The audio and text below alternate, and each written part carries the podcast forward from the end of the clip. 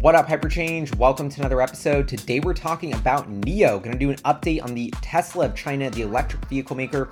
IPO'd on the New York Stock Exchange for a multi billion dollar valuation a couple years ago, hit sort of a rough patch after the IPO, struggling to meet financial and delivery targets. But since then, very recently, the stock on very strong delivery numbers has soared to pretty much all time highs, now well above the IPO price. I actually got a super chat um, on a live stream I was doing from a uh, subscriber. Huge thank you, telling me to do an update video on NIO. Been a couple quarters since I did one, so I thought, why not? This is great timing. Their most recent financial report was Q1 2020. They're selling all their cars in China right now. They're based in Shanghai. Obviously, the coronavirus was hit super hard in Q1. They also have the Chinese New Year in February, so that's a little bit of a seasonally slower season. Um, due to this, NIO saw its del- deliveries decline massively sequentially. They were even down year over year as well just a really tough quarter for NIO in general and pretty much everybody in China, um, given the state of the coronavirus. But since then, NIO has made a couple very strategic moves. I think part of their recent stock price rise has also been, you know, Tesla stock has been soaring,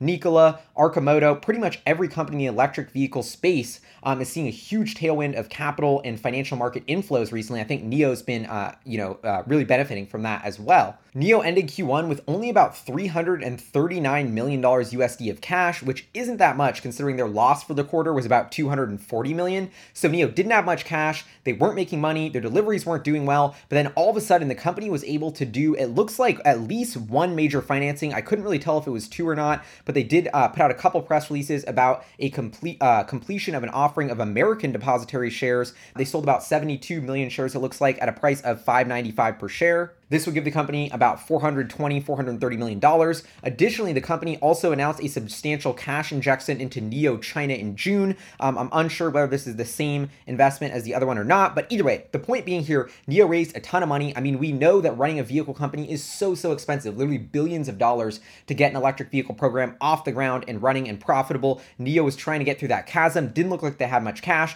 but now that they got this big injection, um, things have been, you know, everything's looking up. Blue sky coming to use their company logo. But then um, the real piece of news that we got, which is why I wanted to make this video, was that they updated us on June and second quarter 2020 delivery updates. So we don't know the financials for Q2, but we did get the de- deliveries, and they were a record 10,331 vehicles. This was above the, the guidance of 9,500 to 10,000. So they crushed their guidance, and it's actually a record quarter. Welcome to the world of hypercharts. This is NIO's China's page. Um, I put in there, it says estimated, but these are their real deliveries um, just to show you here visually and I'll give you a great sense of it. So here's what happened with NIO. They um, launched here with the ES6, I believe, or the ES8, which was their large um, sort of luxury Model X SUV, although a little bit cheaper price point. So they had deliveries of that. They were doing pretty well. They hit uh, 3,000 units, or, you know, they start in Q2, 100 units, then 3,000, then 8,000. Then they sort of got through that backlog. Um, and then they were also also about to release the ES6, which is sort of cheaper version, cannibalizing their own products. So as that started to come out, deliveries started dipping again. Um, additionally, I don't know. I think this was a lot worse than the company was expecting and investors were expecting here in Q1 and Q2 2019. You know, 4,000 deliveries, then down to 3,000. I think this was really, really underwhelming, and that's why during that period the stock underperformed massively. But then the ES6 comes out. Seems like sales of that are doing pretty strong. So then, uh, you know, we see 8,200 sales, almost actually a record quarter in Q4 2019. But then they get hit with this massive coronavirus pandemic.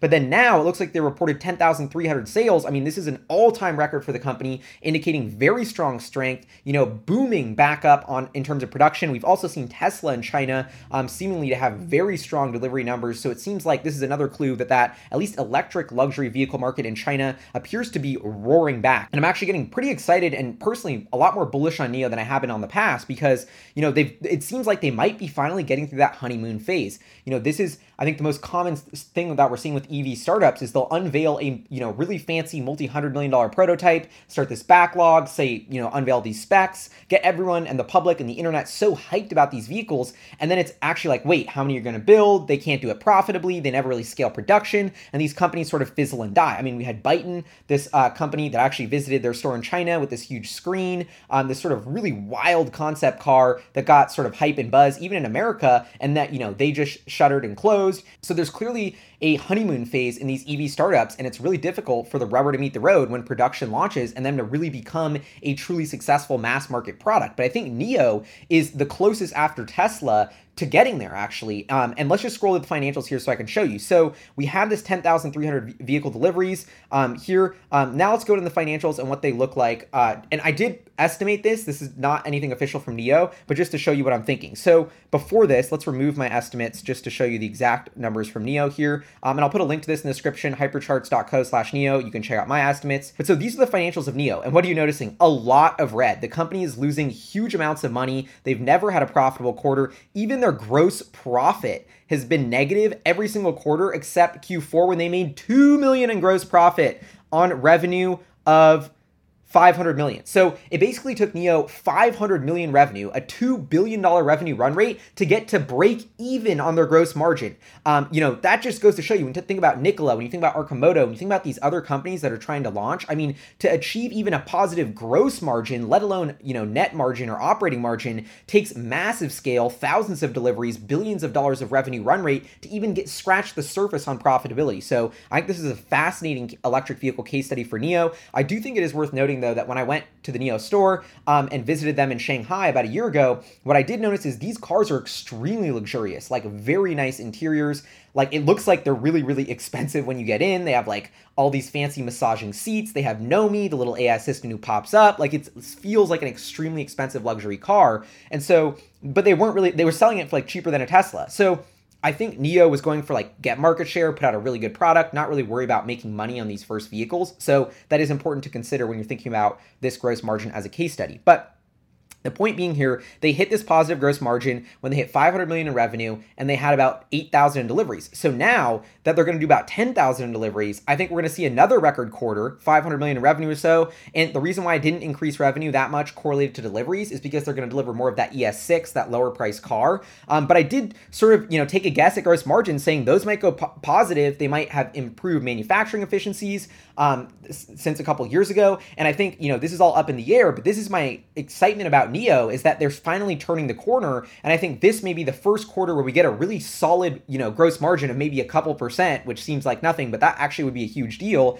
And then it'll continue to ramp from here. Like now they've gotten to the point where they can build cars profitably if they scale to 15,000 deliveries a quarter, 20,000, 30,000 deliveries a quarter. I actually think NIO, you know, we're starting to see a roadmap for the entire company to get profitable. And even with this, you know, you'll see in Q1, yes, they had really weak revenue, but their loss was actually the lowest it had been many quarters, only 221 million. You know, that hadn't been that low since like you know, Q3 2017 before they were even doing any cars at all. So I think NIO went through a very healthy correction phase um, of like, okay, you know, we're so excited, we got this awesome car, we're raising a ton of money, we're spending like crazy, and then like, wait, they had to fire a ton of people, slow down these factory plans, you know, uh, really tuck in the financials, make it a more streamlined operation, and I think that's really paying off. They've raised the capital, the deliveries are back up and soaring. This is all really, really good news. And looking ahead, NIO is not stopping here. They have the ES8, they have the ES6. They're also on the cusp of launching the EC6, which is sort of this new mini SUV coupe, sort of in between a Model Y and a Model 3, cheaper price price.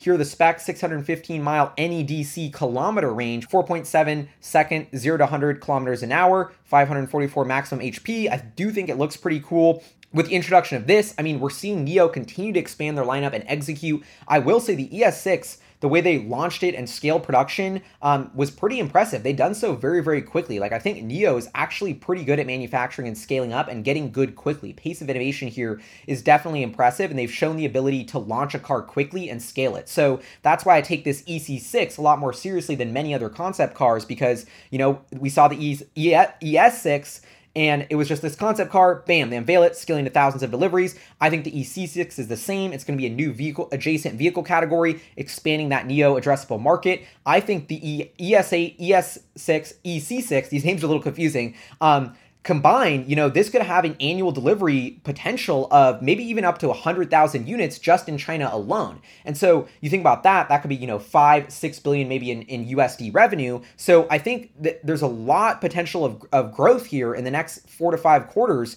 um, for NIO to go from 10,000 deliveries a quarter to 20 to 30,000 deliveries a quarter, potentially doubling, doubling or tripling the size of that business. And if we go back to hypercharts here, I mean, this is with 10,000 deliveries, they could do 500 million revenue, tiny amount of gross profit. I think it's all starts to really drop to the bottom line here as they keep scaling. So now let's talk about the valuation. Actually, I dived into the numbers. Hypercharts is a little off here. I think it's because of the Chinese stock, the ADR. But anyway, my research shows there's about 1.2 billion shares outstanding for NIO, fully diluted times 1285 a share, we're looking at about a $15 billion fully diluted market cap for NIO. So that's where you can start to do the pen to paper for your valuation. Like I said, with their current vehicle lineup, I think NIO could quickly scale to a $5 billion runway, ES8, ES6, EC6. So $5 billion revenue run rate here in two to three quarters you know, versus a $15 billion revenue or market capitalization, I think, you know, NIO on a forward price sales basis could be trading at about three to four times price sales. Um, and given the fact this is rapidly growing, you know, 100,000 deliveries is nowhere near the cap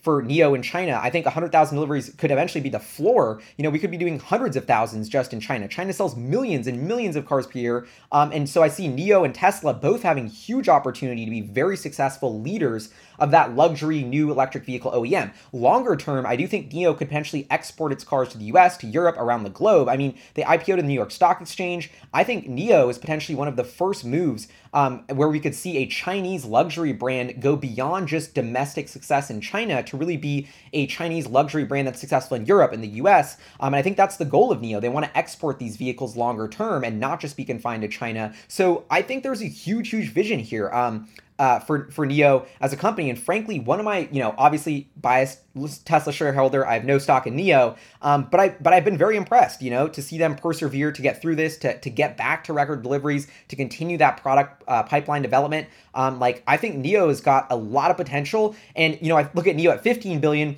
versus like Nikola at 15 billion, and I'm like this is just night and day. Like you know NIO actually has three cars that you can pretty much buy that they're selling. They're delivering thousands of them. Their financials are you know still kind of suck, but they're decent and improving. You know they're raising hundreds of millions of dollars. Um, you know I've been into the store. You can actually there's people actually driving these vehicles. They exist. Um, yet you contrast that with a company like Nikola for 15 billion dollars, who literally has nothing. It's all vaporware. There's no deliveries there's no revenue. So in terms of you know, a lot of these EV companies seeming to get to massively stratospheric bubble like valuations. Despite NIO's run, I actually don't think it's that stratospheric bubble like because their core operating financials and fundamentals of the business have been improving dramatically here. And so I think you know, if the Chinese economy continues to bounce back strongly, NIO is really going to benefit here. So anyway, I'd love to know what you think in the comments below. Definitely going to be following NIO and see what's up with their Q2 results, see how they stack up um, with mine. But you know, what are your thoughts on NIO? Do you think they can pull it off? Uh, do you think there's enough room for NIO and Tesla to really win and become both huge businesses in China?